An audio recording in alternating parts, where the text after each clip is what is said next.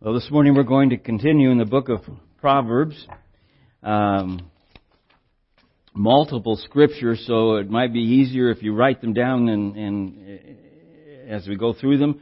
Uh, you might have time to look them up if you start with uh, marking your Bible where Proverbs begins and uh, thumb through that way, but uh, we'll be jumping around you know, as we've been going through Proverbs, the idea was uh, practicing Proverbs in an ordinary life. In other words, the idea is to apply the book of Proverbs to our daily walk, our daily life.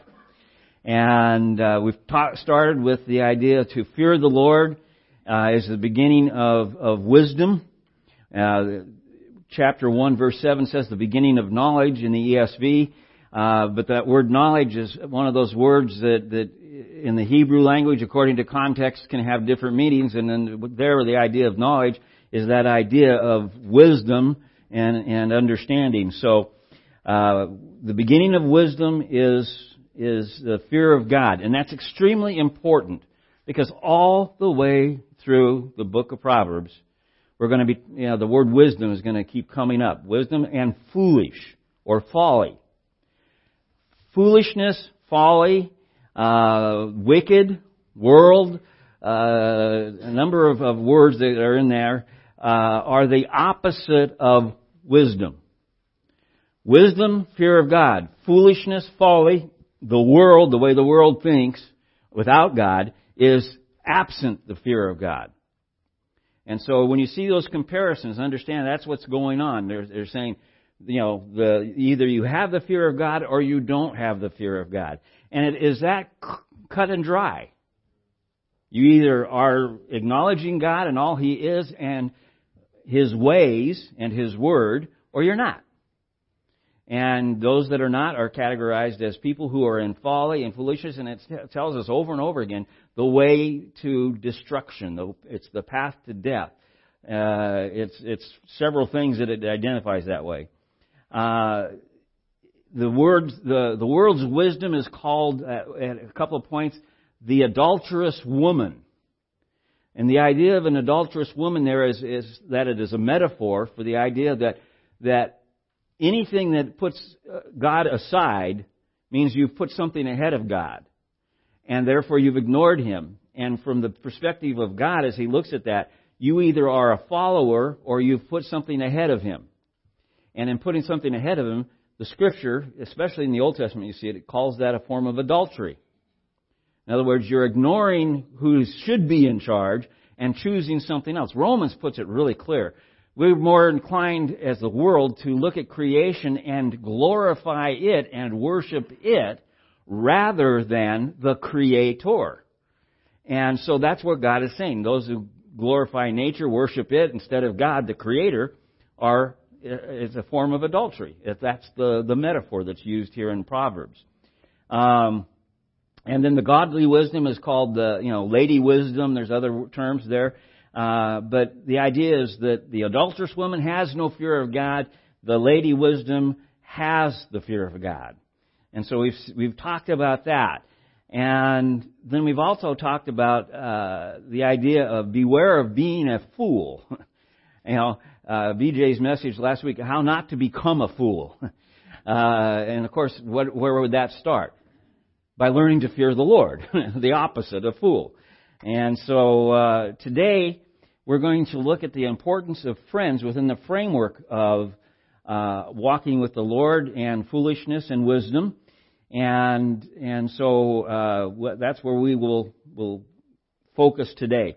So would you join me in prayer as we, we begin in the Word? And also, I, I forgot to ask you to pray for my uh, son. He's on a road trip this week uh, down to Southern California, be gone all week. And so, you know, they're traveling today and be coming home over the weekend. So I appreciate your prayer support there.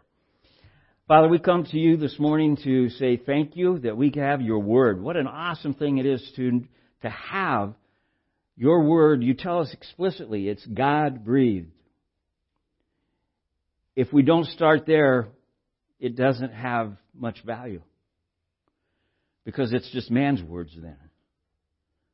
But when it when we come to it as God breathed, we understand, Lord, you gave the insight, the the the breath, the intent of what it is to say and mean to those who wrote it. And so we come to you rejoicing that you have revealed yourself to us in such a way that we can come to you, come to know you, to grow in you, and cause your word to come alive to us this morning.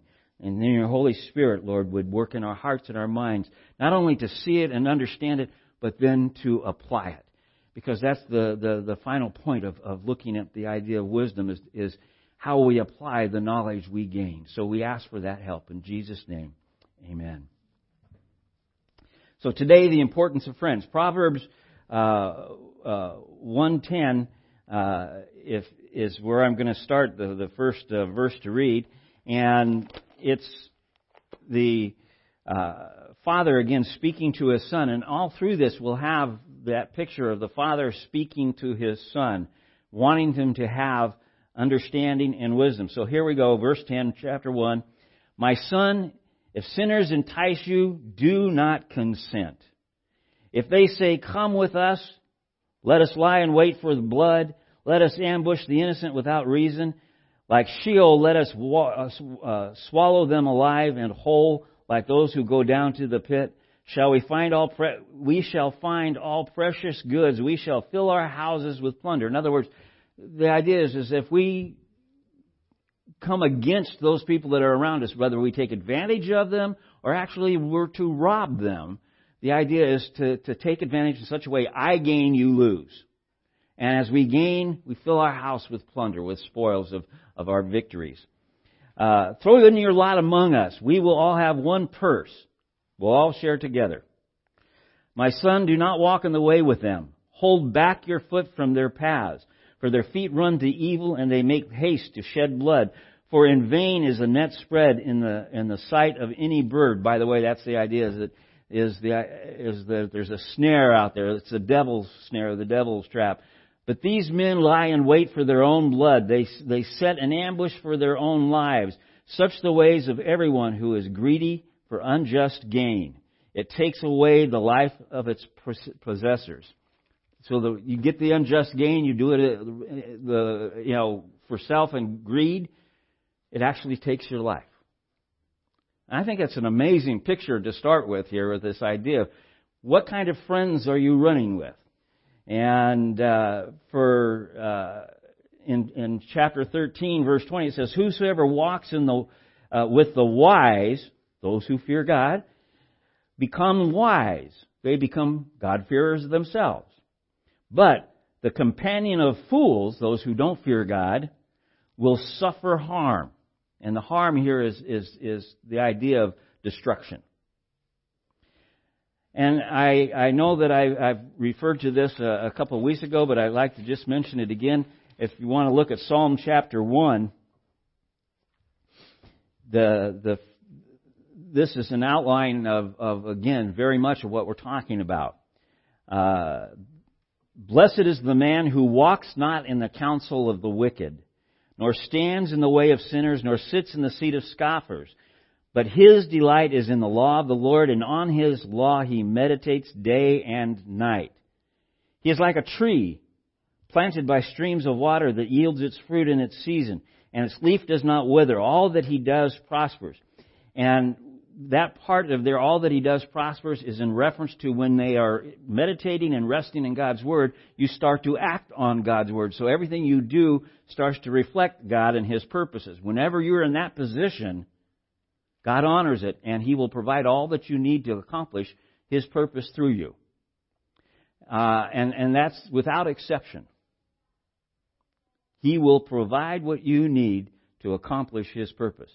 Uh, and and sometimes he will hold back so that you don't go out and accomplish your purpose. uh, and and so that's the the balance here. But the thing I wanted to point out was just verse one, because it's a cycle. If you walk in the counsel of the wicked, he's saying, "Blessed is the one who does not do this." But if you do walk in the counsel of the wicked, to start to take their intent and listen to their words and and, and use their ideas as to how you want to figure out your life, you will end up standing in the way of sinners. What that means is starting to walk the same direction they walk, to stand where they stand. And if you do end up standing with them, you'll ultimately end up mocking God with them. So as you read through Psalm 1, you can look at the inverse of what it says and say, this is the same thing that the Proverbs is saying. If you stand with the foolish people, if you take the counsel of the foolish people of the world without the fear of God, you will end up like them. Several of the Proverbs, I'm not going to go through them all, uh, talk about how the how it rubs off on you. In other words, when you hang around evil people or wrong people, this type of thing, um, the people who simply don't fear God, you you start to find yourself drifting from what you what you actually believe, and and and, and it's can be a very difficult position that you end up in.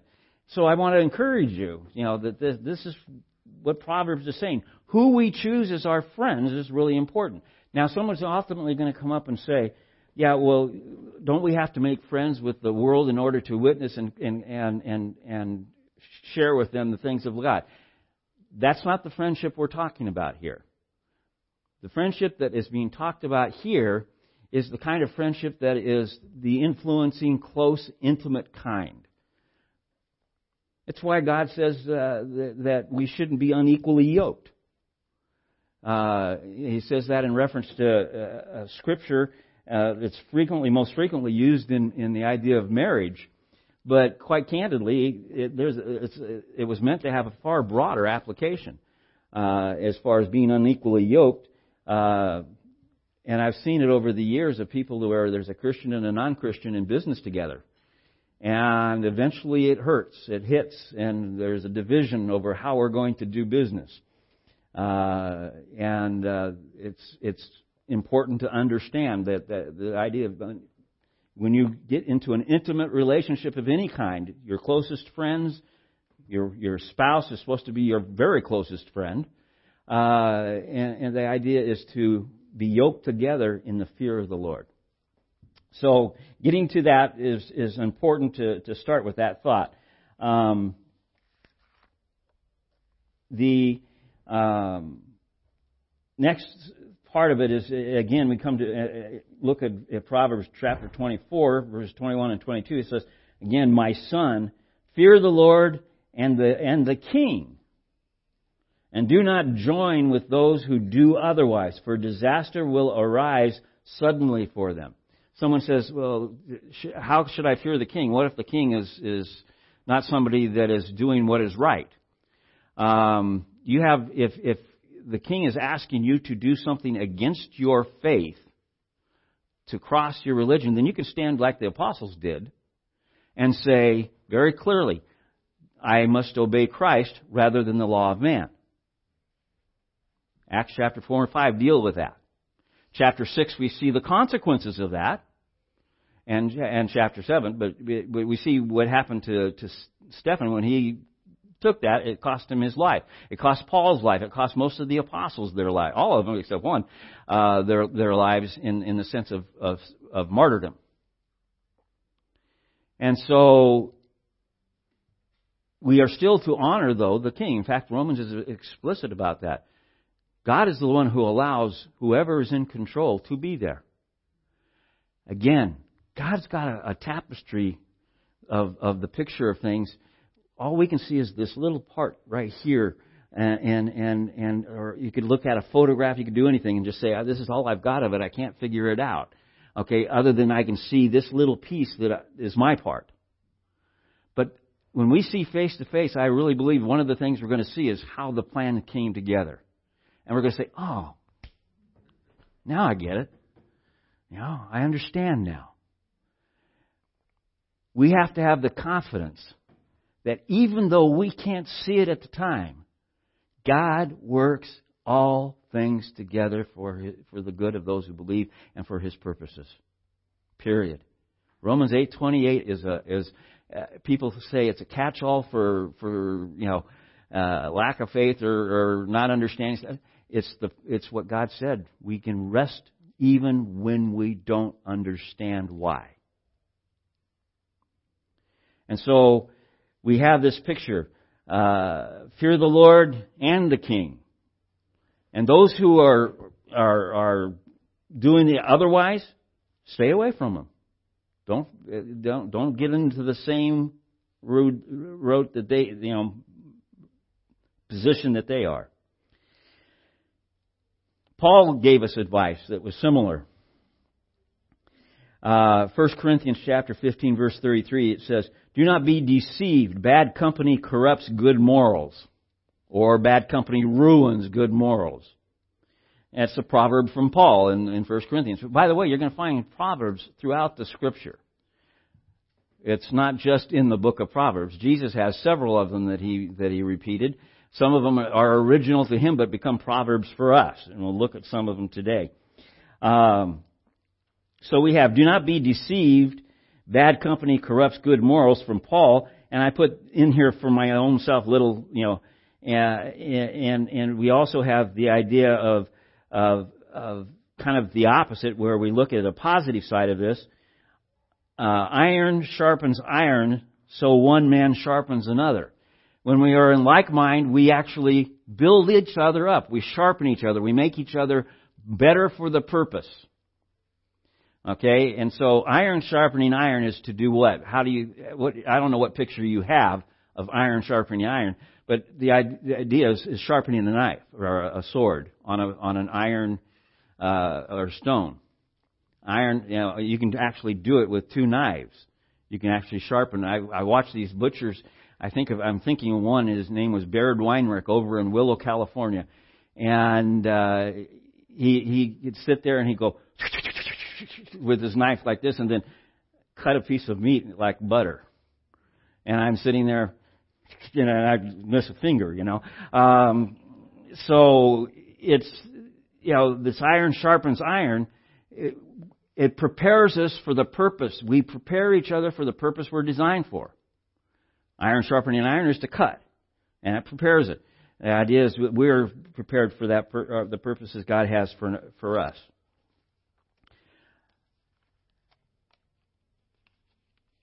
I, uh,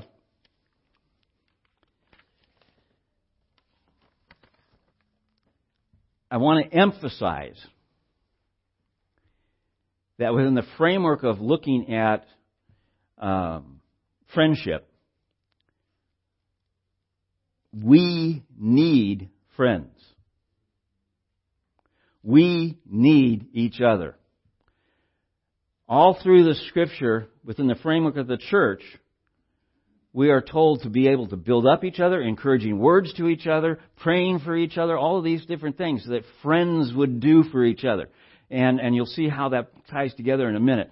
But we need friends. But I was thinking as I was uh, going through this, the idea of what, what uh, Solomon wrote in Ecclesiastes. Uh, in chapter 4, he says, Two are better than one because they have a good return for their labor. Now, have you ever been doing a project where if you only had an extra set of hands and another back that you could have accomplished so much more? I certainly have had projects like that. And, and, you know, it's, it's one of those things. The idea of two coming together can actually do more than one can do by themselves.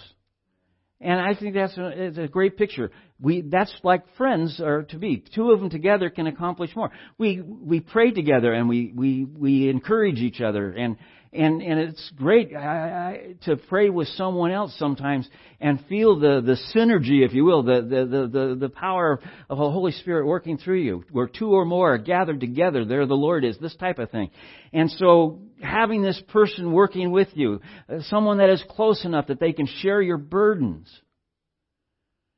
God has no intention of us carrying our burdens by ourselves. That's not his plan. His plan was that we would be able to share with one another and build up one another. It's become difficult at times to do that in the church today. Uh, and, I, and I will share bluntly, it's because we lack one thing that, that, that uh, needs to be there, and that's a sense of confidence and confidentiality. When something's mentioned in church, it's not supposed to go out unless somebody says, oh, and you can share this with everybody. If not, you know, then it's supposed to be something within the framework of those people that it's being shared with. There's nothing more frustrating than to share something in church on an intimate basis and find it on Facebook a week later. So it makes it hard for us to have that confidence. We're supposed to be able to, to have that. We need each other for this. We're not supposed to fight our battles all alone. And so I want to encourage you in, in both those areas. You know, the idea is to, to come alongside people to share. And remember, as we share that unless we're given permission, it's confidential. Period. He writes with that, two are better than one because they have uh, good return for their labor. If either of them falls down, one can help the other up. But pity anyone who falls and has no one to help them up. And again, this comes into prayer, this comes into to ministering one to another. So what you start to realize is that you have different levels of friendship because when Jesus talked about love one another and, and he says, well, uh, love your neighbor as yourself, love the Lord your God with all your heart, soul, and mind, love your neighbor as yourself. He says, well, who's my neighbor? Well, and he tells the story of the Good Samaritan. Okay? Was the person that was beat and left aside the road, the, the Hebrew man that was, that was robbed, was he the Samaritan's good friend, close friend, intimate friend? No, they'd never met. And the odds of them being intimate friends under any other circumstances would have been very rare because they were, uh, in a sense, uh, as an ethnic group of people, they, they were very separate from each other. But when the Samaritan saw him, he, he set all those things aside and he went and he helped him. Okay, so as I share with you, don't, don't misunderstand. There's a broad spectrum here of how we reach out to people and minister to people and minister to the poor, minister to the injured, come alongside. That's outside of the picture that I'm, I'm building here, this idea of intimate friendship. By the way, though, that's the kind of thing that could turn into an intimate friendship. So here's here's what I, I wrote down, and this is just uh, it's it's uh, from different uh, it's different levels of friendship, and it's one of the things that comes from examples and illustrations that you know that you can get books on uh, to, for public speaking. so these are not my own ideas, but but they they work. Friendships should be on different levels. There are some friendships that are on mere acquaintance level. Some will involve the sharing of facts. Others will allow us to share more of our emotions and our innermost feelings. Others will be more engaging as we involve ourselves in sharing responsibilities. And then finally, there will be some rare friendships where we are able to be completely transient, open and honest with a few close friends. Ask the Lord to help you be filled with the knowledge of His will, all spiritual wisdom and understanding, so you can know what level of friendship to, to have with people around you. So, I don't share the most intimate things of my needs with just anybody, but I do need to have somebody. That would be my closest friends. There are other things where I might turn around for prayer and say, you know, uh, well, I've asked you to pray for my hip. Okay? As a collective group of people. You know, and said you're free to pass that on to any prayer person that you know. Uh, so there's different categories of things. And we need to have wisdom as to how to, to share that and when to share that and who to share it with. And, uh, and, and so again, that's something that we need to pray for. But again, focusing for the moment on this idea of intimate friends, we need them. The person that comes alongside that you'll know will be there to pick you up when you fall down, this type of thing. Um, there were some definitions offered in this same uh, chapter of this book. It says, friendship definitions in, in modern day proverbs. One who multiplies, here's a definition of friend. One who multiplies joy and divides grief. I thought that was really good. It's pretty concise. And, uh, and, and what it is is that these are actually proverbs from the scripture melded together. So there it is. One who multiplies joy and, and divides grief. Or one who understands our silence.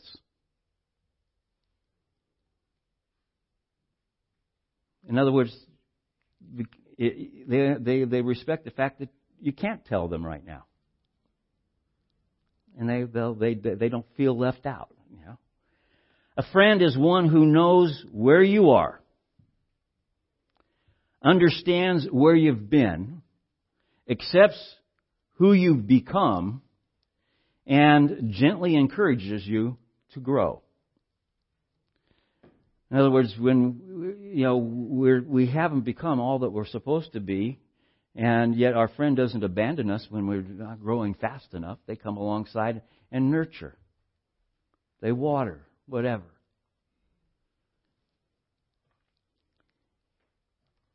There was uh, a sign, uh, uh, a, a, a part of this that says, "Beware also." You know, prosperity begets friends. Okay, you can, and and there's some proverbs that that were going with that. The idea was is that if you come into sudden wealth, you might have a lot of friends all of a sudden. Beware, uh, and and so prosperity begets friends. Adversity proves them. I thought that was another great one. Prosperity attracts a lot of friends, but pros- uh, adversity proves them. And I was thinking of a person that, that, that I know who went through ex- extreme, quick, rapid wealth and then experienced the loss of it. And I, I, I don't know his whole story and, and all this thing, but that was the one that came to mind. I know that he had all sorts of people you know, wanting to help him invest and got these good ideas for you and all this stuff when everything was going well. And, and, and I wondered as, as I read this, I wonder what happened when he didn't have any of that left. How many of them came to his rescue, uh, alongside and helped him maybe even pay a few bills because he couldn't, couldn't, didn't have the money to do it at that point in time. That's when you know who your friends are. Friends are like uh, good health. You don't realize what a gift they are until you lose it. Or you lose them. And maybe you've experienced that. You've had a good friend who's been alongside you and, and, uh, through the loss of life or through uh, extensive uh, mileage, they where you move apart, you don't you don't have the same relationship. Uh, it, it, it, things change, and and you realize, you know, the few people that we have that we really have the confidence to trust with everything about us are relatively few. And it's supposed to be that way. It's supposed to be that way. The best example, though, for, for looking at friendship is Christ. And so what I'd like to, to do is to turn to the, the Gospel of John uh, and uh, turn to chapter uh, 15 and look at verses 12 through 17. I'd read it to you. It's, This is my commandment, that you love one another as I have loved you. So he starts right off with the idea that I have mentored this to you already. I've shown you how to do this. Now share what I've mentored and taught you. Greater love, and then he gives an example here. Greater love has no one than this, that someone lay down his life for his friends. You are my friends if you do what I command you. No longer do I call you servants, for the servant does not know what his master is doing, but I have called you friends. For all that I have heard uh, from my Father, I have made known to you. He has shared the most intimate things with them. You did not choose me, but I chose you and appointed you that you should go and bear fruit and that your fruit should abide, so that whatever you ask the Father in my name has, uh, he may give it to you. These things I command you that you will love one another. So what we have here is the, the initial commandment. Love one another. And that comes back to, to uh, where Jesus says, love the Lord your God with all your heart, soul, and mind. Love the, your neighbor as yourself. But he also tells them in John 13 the need to love one another and that this is how people are going to know that you're really a Christian. Is the way you love one another. Now, this goes to the extension of all the levels of friendship. How you treat people distant and close. And I'll tell you that I have had the, the, the misfortune of being in a in a in a store, uh, in, a, in an aisle of the store, and and hearing somebody loud enough from the off, the aisle on the other side talking about their church and their pastor, and you can't help but think, I wonder what they say about me. You know, uh, you know. Uh, but the idea is is that it, it wasn't nice. Now, if I was the believer, what, what, why would I want to go to their church? That was in, as public as you can get. You know, grocery store talk, you know, and, and it was gossip. So, this idea of, of, of, of a commandment is to love one another. How do you speak about people you love? You speak with, with kindness, gentleness, long suffering, patience. Uh, when you go to uh, Galatians chapter 5 verse 22 and it says the fruit of the Spirit is love, patience, kindness. I believe that that actually is the fruit of the Spirit is love manifested in eight different ways of kindness, gentleness, mercy. And they're all manifestations of the word love and how we show it. Love, if you love someone distant or close, if you have this attitude of love your neighbor as yourself, even if you don't know them, you have this compassion for them and you have no desire to speak ill of someone you love, no matter who they are, even if they deserve it, quote unquote, the way the world looks at it. We're, we're people who, who have, and, this, and again, Paul tells us to be words of encouragement that lift up. So if I uh, meet someone in the world who's who is a, a person that uh, you know doesn't know the Lord, does not have the fear of the Lord, and I gossip about them, I'm tearing them down. I'm not building them up. This applies across all the fields of, of, the, of the idea of friendship, the people, how we love them. But especially the people that are closest to us.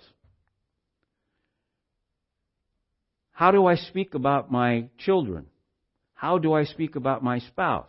How do I speak about my family members? How do I speak about my my church leaders? How do I speak about you know in reference to to how I, I talk about them? Am I saying words of encouragement, or do I gossip and tear down? Jesus tells us that we are to love one another, and the way we love each other, he says just before that in, in chapter 13, that, that it's going to reflect on who we are and, and how people view the body of Christ. Love one another as I have loved you. An example for this is the next verse, verse 4, uh, 13. Greater love has no one than this, that someone lay down his life for his friend. Now, he's making a general statement there. Technically, it falls into the category of a proverb. But, but the idea is he's laying down his, his statement very clearly. Someone who's willing to lay down their life for their friend. That's the great love that you might have for someone. Willing to sacrifice yourself for the sake of someone else. And, and the only things that I immediately came to mind were, were all the men that have received uh, various medals uh, through the years in, in military service as they sacrificed, sometime, in some cases, the greatest sacrifice of all their life for the sake of their fellow soldiers. And I, and, and I just thought, you know, wow, that's, that's in itself is always just amazing to me, the, that willingness to sacrifice. But it comes down to us as to are we willing to put our life on the line for a friend? In various ways that we might be, that's the extreme, but but that implies that that's we're to to have that relationship with with someone, especially on the intimate level. Is my willing to die for them? Then, if I'm willing to die for them, I should be willing to do all sorts of other things less than that. Again, coming alongside, encouraging, lifting up when they fall, this type of thing. And even when they're not perfect, I still love them. Praise God that he, he, he, that's the way He loves us. Or we're all in serious trouble.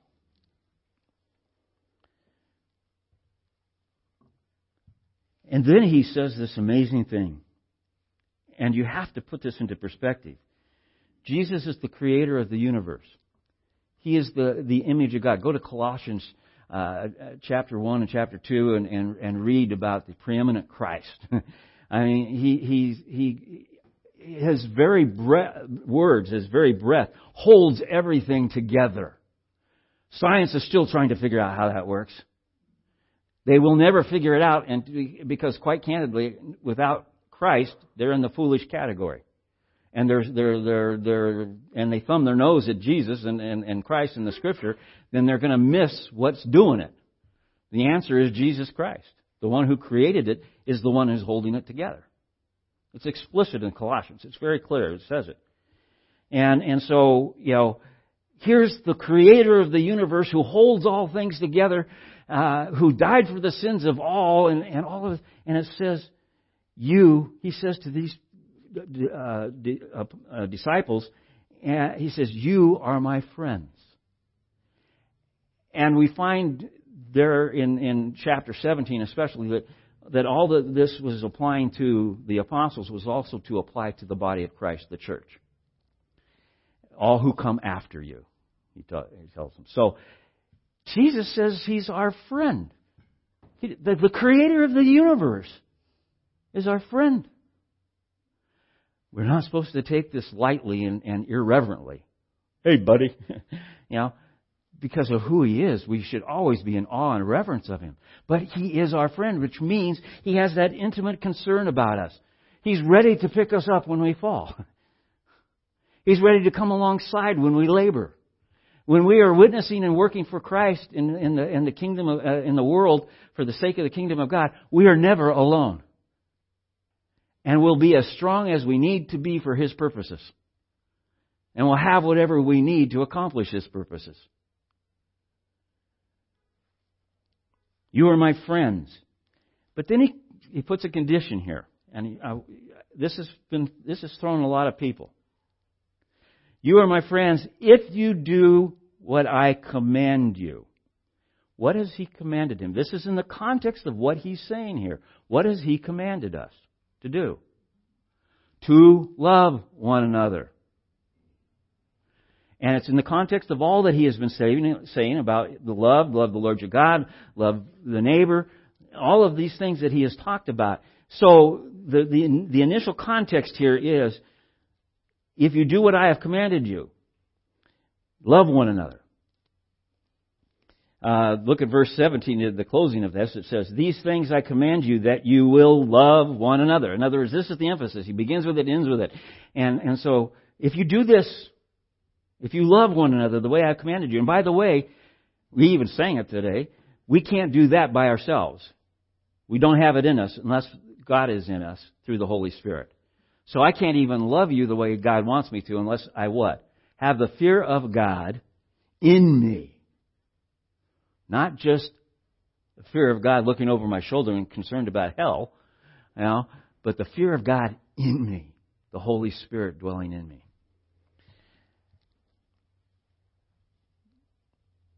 If you do what I have commanded you, and then he says, No longer do I call you servants. For the servant does not know what the master is doing. That's that other implication. It's saying, I have shared with you the things. What how, what's the most intimate thing he has shared with them that they didn't understand before? They still don't get it, but he's shared it with them multiple times now. I'm going to the cross. I must do this to reconcile the things with God. I must complete the plan. I must fulfill the prophets. All these things that he's shared with them. He is intimately sharing with them. And what's really neat is that you realize that, and John chapter 2 actually shares this because of, in one particular thing, when he's talking about the temple and, and tear it down in three days, raise it up, he says they didn't realize until later, after the resurrection, that he was speaking of his body. Okay? And so all of these intimate things that Jesus has shared with them, they begin to understand as the Holy Spirit opens their eyes to it. That's us too. How do we get that information? By studying the Word of God over and over. Somebody says, well, how many times do you have to read one verse? As often as you need to. I, don't know how else to say it. Because, and, and I, you probably get tired of me saying this one, but how many times have you gone to the Word of God, read a passage that you've been knowing all your life as a Christian. Maybe you've been walking with the Lord 10, 20, 30, 40, 50, 60 years. So that, that started to narrow down the group, didn't it? Um, and, and the idea is, is that you sit there and, and you say, oh my goodness, this goes with that. I never saw that before. It's just another aspect of maturing and growing in Christ. Okay? And so we encourage one another to do that. That's what friends do as well. Uh, and so he says, No longer do I call you servants, for the servant does not know what the master is doing. But I have called you friends. Again, the idea of intimacy here. The proof that, that he's done this all I have heard from my Father, I have made known to you. That's the proof that he is treating them like this as, as friends. All the Father has told me, I've told you. All the Father revealed in Christ has been given to us. We are His friends when we come in the power of the Holy Spirit in us to read His Word. He says something pretty amazing here. He says in verse 16, You did not choose me, but I chose you. And He chose us for a purpose. That we should go and bear fruit and that the, your fruit should abide, last, if you will. Uh, and, and, and, and again, the idea of fruit is explained to us by Paul what is the fruit of the Spirit? Love. The focus never seems to get too far away from that. And then he says, So whatever you ask the Father in my name, he may give it to you.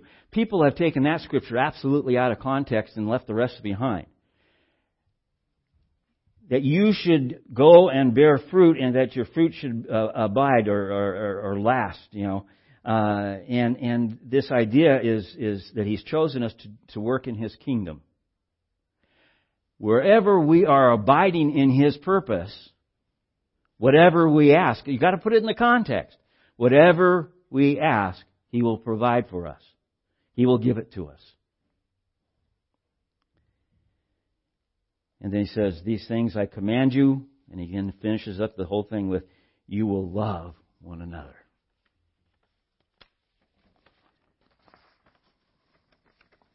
I want to go back to this picture. You did not choose me, but I chose you. In the book of, of uh, Romans, chapter 5.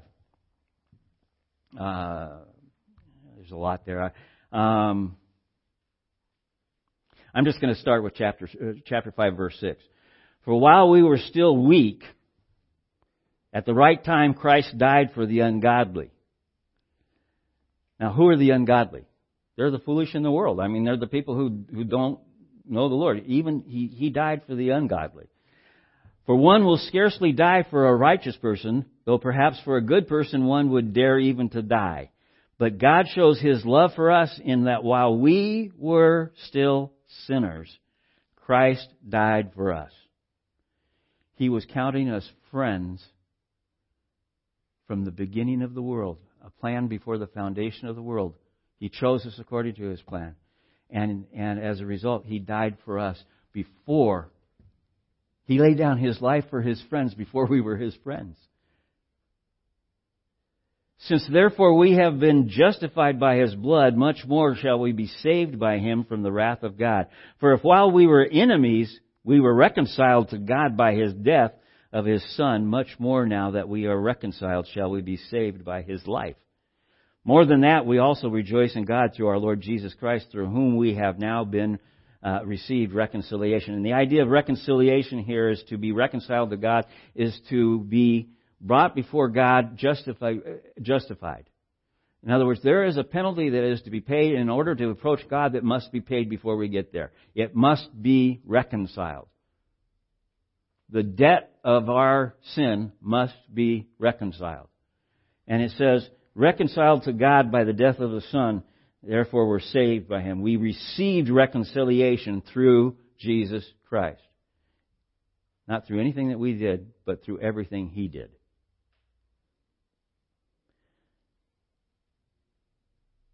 Amazing love. you know, uh,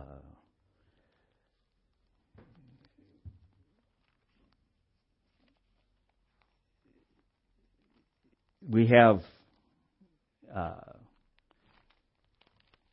as we uh, approach communion this morning, uh, this, this, picture of uh, Jesus, you know, how much He loves us. Uh, and again, the, this picture, we read it as, as part of the reading this morning. If then you have been raised with Christ, seek the things that are above where Christ is, seated at the right hand of God. Set your minds on things that are above, not on things that are on the earth.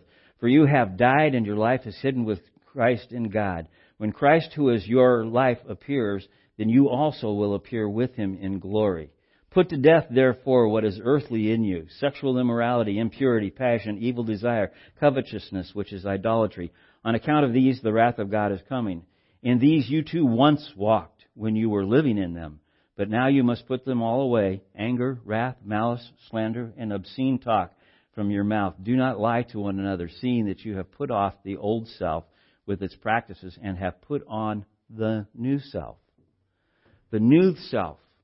Paul says we've been buried with Christ and risen to, uh, raised with Christ to walk in a newness of life. And, and, and that idea is that we've put on a new self which is being renewed. I like that picture, being renewed. It's in the process of continually being built on. Has anybody here arrived? No. It's a continuous process that's going on. That's why a good friend looks at someone who, who maybe has sin in their life still and, and, and understands that God's not done with them yet. And what's really amazing, eh, eh, is sometimes hard to get through our head, God has maybe delivered us from something in our life, and it, and it might have even come easy. And we see someone else struggling with it, and we're thinking, yeah, he's really trying. But there's something else that has to be removed first for them. So we come alongside and encourage and give them help. And, and as they fall, and, and, and we don't bring it judgmentally, we come alongside with love and compassion and mercy. Do we make light of the sin? No. But we don't throw stones. We don't, you know, it's just, it, it, it's just, it's a whole different way of looking when we look through the love of Christ and working in us. The death, well, I should say the birth, the death, the burial, and the resurrection of Jesus Christ. Because the birth is the beginning of this. The Word became flesh. Emmanuel, God is with us. That was the beginning of the sacrifice. His death on the cross was the culmination of the sacrifice. His promises to us that He made as our friend, life eternal, is proven that He can give it through the resurrection.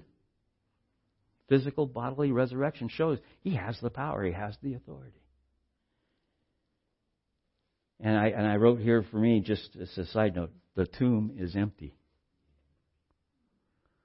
I know it's not Easter, but it's still appropriate at any time, right? The tomb is empty. And then I thought, you know, wow, what a friend we have in Jesus. All our sins and griefs to bear. What a privilege to carry everything to God in prayer. And then there was there's there's a part of this song, What a Friend We Have in Jesus. Can we find a friend so faithful who will all our sorrows share? Jesus knows our every weakness. Take it to the Lord in prayer. Now, this is just a summary of Scripture. I'm not saying this is Scripture, but I'm quoting it so, as, as to understand this is our, our Lord. This is our, our Jesus. He is our friend, and He's faithful. We are weak and heavy laden, cumbered with a load of care. Precious Savior, still our refuge. Take it to the Lord in prayer. Do thy friends despise, forsake thee? Take it to the Lord in prayer. In his arms he'll take and shield thee. Thou wilt find a solace there. Blessed Savior, thou hast promised thou wilt all our burdens bear. May we ever, Lord, be bringing all to thee in earnest prayer. When we come to communion, we bring ourselves fallen in the flesh as we are because we have asked Jesus Christ to be our Lord and Savior. Because we have come to that point where we have begun in wisdom and we fear God. Fear God not in the sense of tremble, looking over our shoulder, waiting for Satan to, to grasp a hold of us because we're wicked, but the fear of God because of what He has done and resting in the glory of what He has done and what He's promised to share with us. We're in awe of what He's done. You see, this word fear has a bigger meaning than just the idea of tr- shaking and trembling. It also encompasses the idea of being in awe of someone. His majesty, His glory, the one who holds the word together by His very breath. He's my Savior. And He did it all through the cross. And that's what we come to at communion. Ask the ushers to, to come and to um, pass the communion out. Hold it until we've all been served and we'll share it together.